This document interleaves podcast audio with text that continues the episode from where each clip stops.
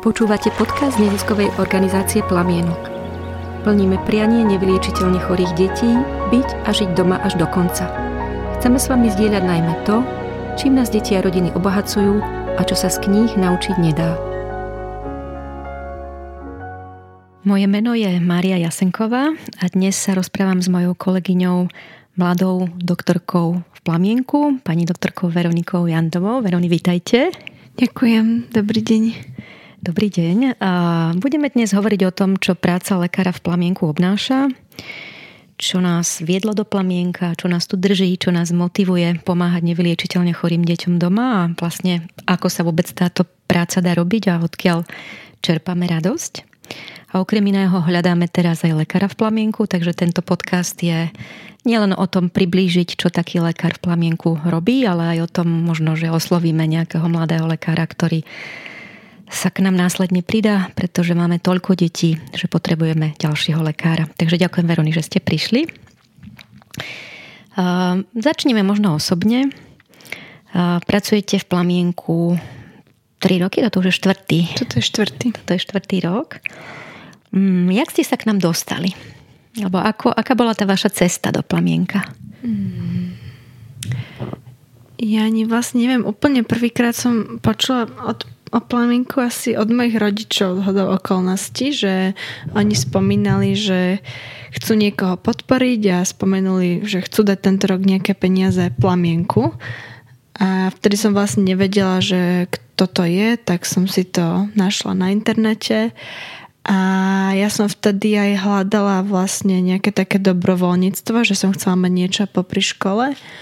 A keď som vlastne pozerala plamienkovskú stránku, tak uh, som zbadala uputavku na kurz pre medikov, alebo teda na tie nepovinný predmet, to bolo asi oficiálne. A vlastne som vtedy ešte jedného spolužiaka nahovorila a vtedy sme sa prihlásili na nepovinný predmet, tak to bol asi taký úplne prvý kontakt. A aké to bolo na tom predmete? To už si ani nepamätám. To už je pomaly aj osem rokov asi. Mm. Ale vlastne potom, čo som skončila ten predmet, tak tam zase sme sa nejako tak dostali k tomu dobrovoľníctvu, že keď chceme byť dobrovoľníkmi, tak uh, vlastne ako keby podmienkou je absolvovať uh, tréning, um, to sprevádzanie rodín. A vlastne takže potom som sa následne prihlásila aj na to.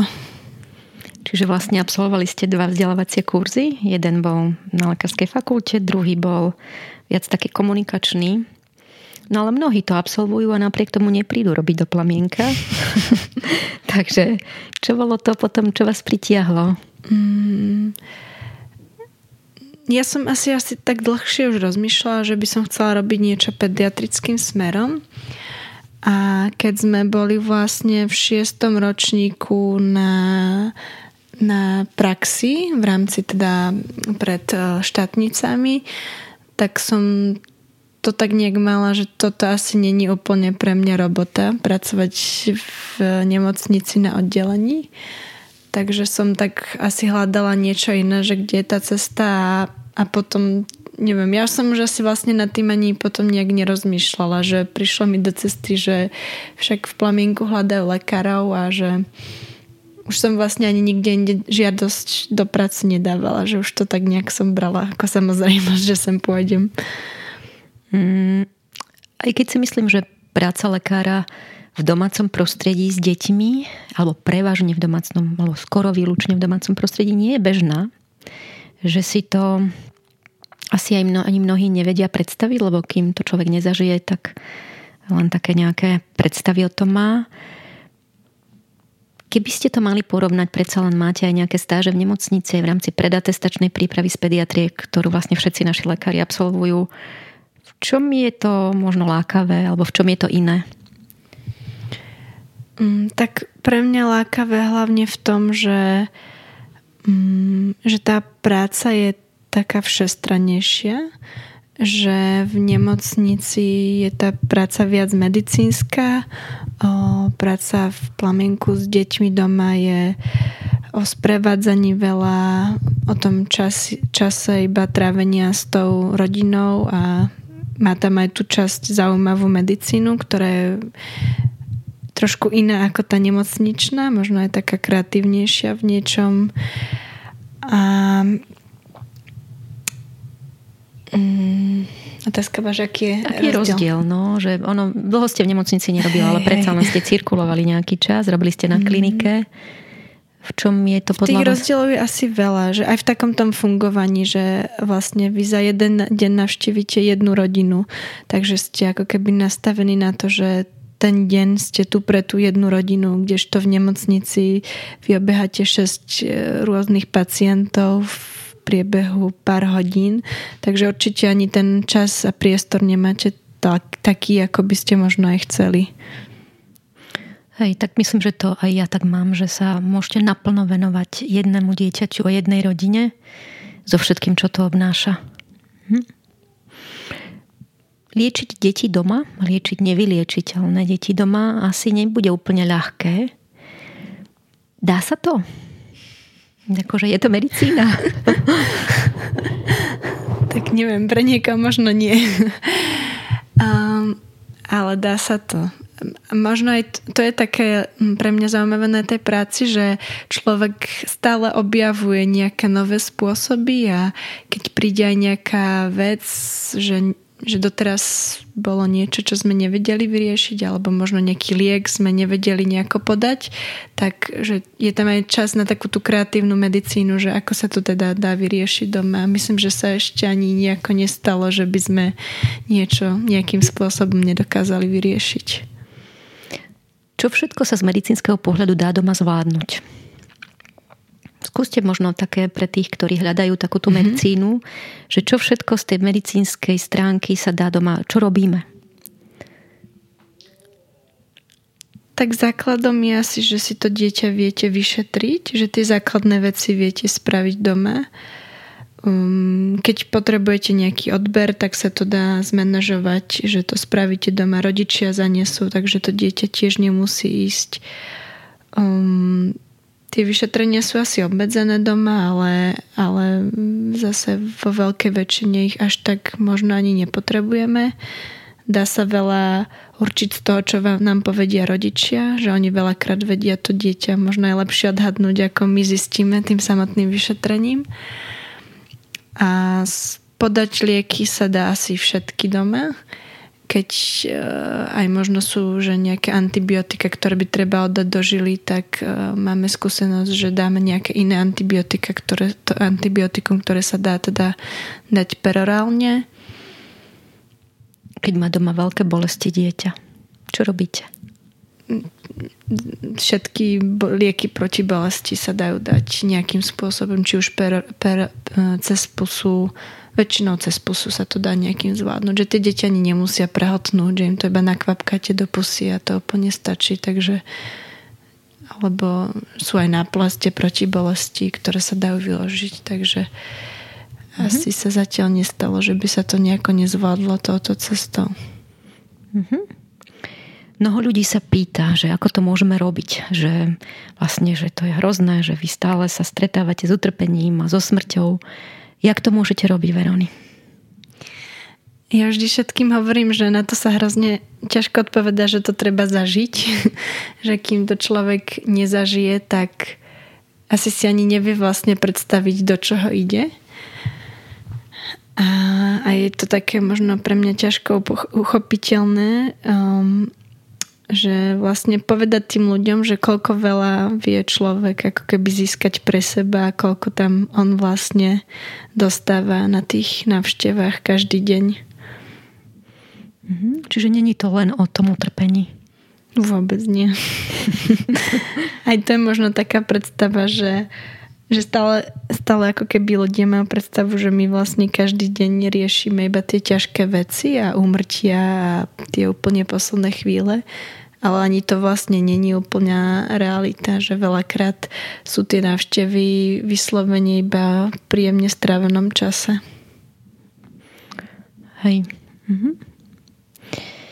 Uh, my väčšinou príjmame absolventov, aj keď samozrejme príjmeme aj, aj pediatra, ale častejšie k nám chodia ľudia po skončení vysokej školy.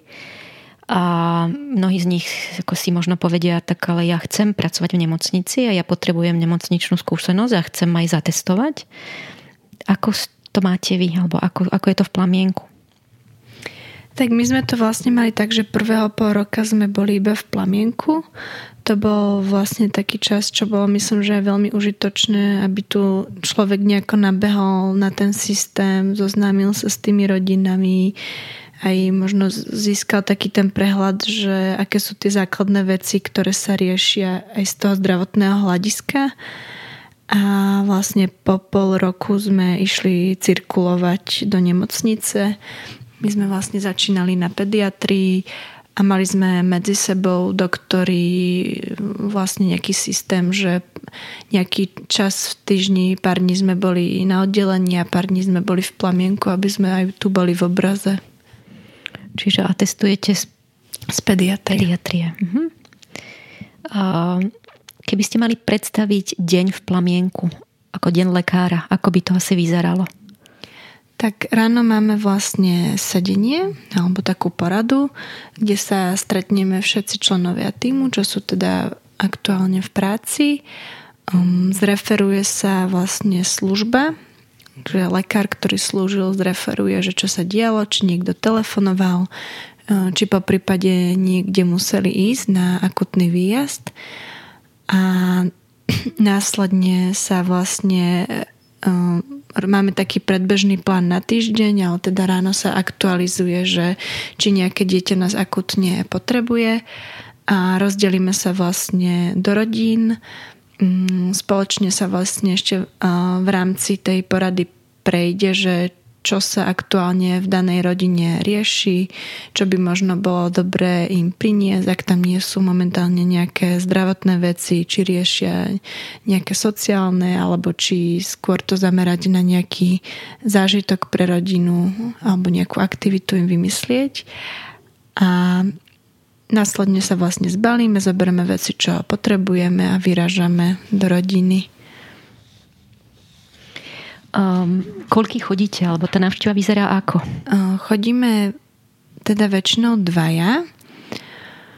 Um, je to rôzne. Je to aj podľa situácie v rodine, čiže môžu ísť lekár so sestrou, re- lekár so sociálnym pracovníkom, niekedy idú aj dvaja lekári, keď si to možno situácia vyžaduje. A je to vlastne aj fajn, že človek cestuje tým pádom iba tú jednu cestu a druhú si môže niečo porobiť alebo oddychnúť. Čiže nechodievate sama. Same nie. Uh-huh. A keď si tiež predstavím mladého lekára, tak nastúpi, začne chodiť a zrazu príde do rodiny a povie, fú, ja neviem. Čo vtedy? V nemocnici máte druhého kolegu, alebo môžete zavolať vedúceho lekára oddelenia, no ale na tej návšteve to také jednoduché nie je. Tak čo ste robili, Veroni? Tak my máme pani riaditeľku na telefóne non-stop. A, takže a, a zo začiatku vlastne aj bola vždy snaha, aby lekár chodil, teda nový lekár, aby chodil aj s lekárom, ktorý tu už pracoval nejakú dobu, aby aj videl, že ako tie návštevy fungujú, čo teda všetko má robiť, na čo sa pýtať približne. Ale tak už keď sa tam ocitol sám, tak snáď mu nejako vždy pomáhal ten druhý skúšanejší. A keď nie, tak vždy máme pani riaditeľku na telefóne. Hej, že táto práca je tímová, vlastne sa nedá ani robiť akoby sám človek, ale ani nikde v medicíne, možno na ambulancii, keď už človek má skúsenosti, ale na tom začiatku potrebuje iných k tomu. Um, keď si tak zaspomínate, Veronika, keď ste nastúpili, čo bolo pre vás náročné? Akoby, čo bolo také, že ste si povedali, že fúha, a naopak, čo vás očarilo?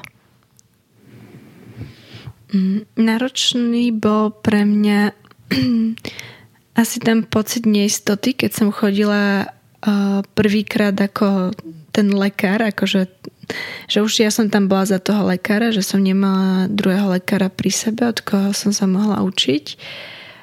A aj také možno zažívanie veľakrát situácií, že, že som vlastne nevedela. A toto bola asi jedna z takých najťažších vecí pre mňa, možno aj, že si niekedy priznať, že, že neviem, aj, aj odkomunikovať to vlastne s tou rodinou, s čím vlastne tá rodina nikdy nemala problém, že skôr, skôr problém bol na mojej strane. Uh, to bola asi taká jedna z najťažších vecí. Ale to mi príde, že každý lekár kdekoľvek nastúpi. Že to je prirodzené, je to že tá asi... neistota musí byť, lebo tá čiastočne sa prekoná praxou. Takže asi by som si nevedela ani predstaviť začínajúceho lekára, ktorý by bol istý. To hej. Uh-huh. A čo vás očarilo? Alebo čo bolo také, čo sa vás dotklo, čo vás akoby lákalo, alebo čo niekde vaše srdce pohlo? Hm. Neviem, či úplne niečo konkrétne mi napadá, ale um, na jednej strane um, sa ma asi tak dotýkalo, že ako tie rodiny nás vedeli príjmať. Um, to bola tiež jedna z takých vecí, že, že vlastne oni si tam púšťajú do domu cudzích ľudí a, a príjmajú nejakú pomoc a možno ani nevedia veľakrát, že, že koho a čo si to vlastne uh, púšťajú k sebe.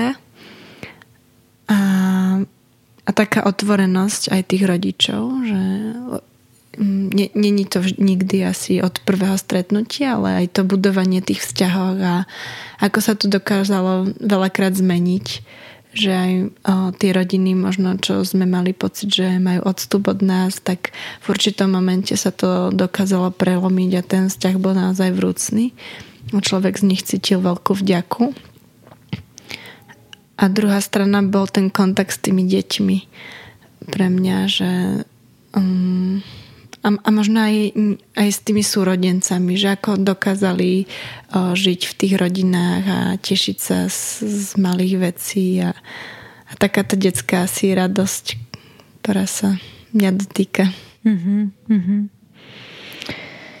Čo je pre vás najväčšia odmena, keď ja neviem, idete ako lekár do, no, do rodiny, akože prečo to robíte alebo prečo ste tu v Plamienku? Tak najväčšia odmena je pre mňa pocit, že, um, že som pomohla. Um, že keď fakt človek vidí, že prišiel k dieťaťu, ktoré nejako trpelo a dokážete mu um, uľaviť a zmierniť to jeho utrpenie. A s tým vlastne aj spojená jeho rodina, že, že vidíte úľavu v tej rodine, že prídete do rodiny, kde vládne napätie, lebo dieťa sa nemá dobre a keď odtiaľ odchádzate, tak dieťa je kľudné a rodičia sa na vás usmejú. Mm, že cítime, že to má zmysel. Tak. Hej. Mm-hmm, hej. A, a silu čerpáte odkiaľ? Alebo jak to robíte? Ako asi to nie je ľahká práca, aj keď mnohé od rodín dostávame, tak akože odkiaľ beriete silu? Dá sa to? Ja si myslím, že človek ako keby sám čerpa veľa z tej práce, že to je jeden obrovský zdroj. Druhá, a druhá taká vec je, že, že tá práca je vlastne tímová, že, že človek nikdy nie je v tom ako keby sám aj Aj tie, keď musí fakt urobiť nejaké rozhodnutie, tak nikdy to nie je na tom jednom človeku, že môže sa vždy podeliť. Aj keď sa nie, niečo deje v službe, tak vždy môžeme zavolať. A, a potom veľká časť je v mojej rodine a v mojich aktivitách, že si idem zabehať, idem niekde do prírody, do ticha. Takže je to tak asi pospájané dokopy. Čo by ste na záver odkázali nejakému mladému lekárovi, ktorý premýšľa, že či nám napíše alebo nám zavolá, či zaklope na dvere a premýšľa o tom, že k nám príde robiť? Asi toľko, že ak, ak sa ho to niekde dotklo, že, že ho v niečom nadchla tá myšlienka, že, že aby, aby sa tomu možno podvolila, aspoň to vyskúšal, že aby tomu dal šancu, že asi tým rozmýšľaním človek nikdy nepochopí toľko, keď si to aspoň raz zažije, že čo to znamená. Ďakujem, Veroni. Tak všetkým mladým lekárom, ktorí premýšľajú, chceme povedať, príďte a zaklopte nám na dvere. Majte sa, dovidenia na budúce. Dovidenia.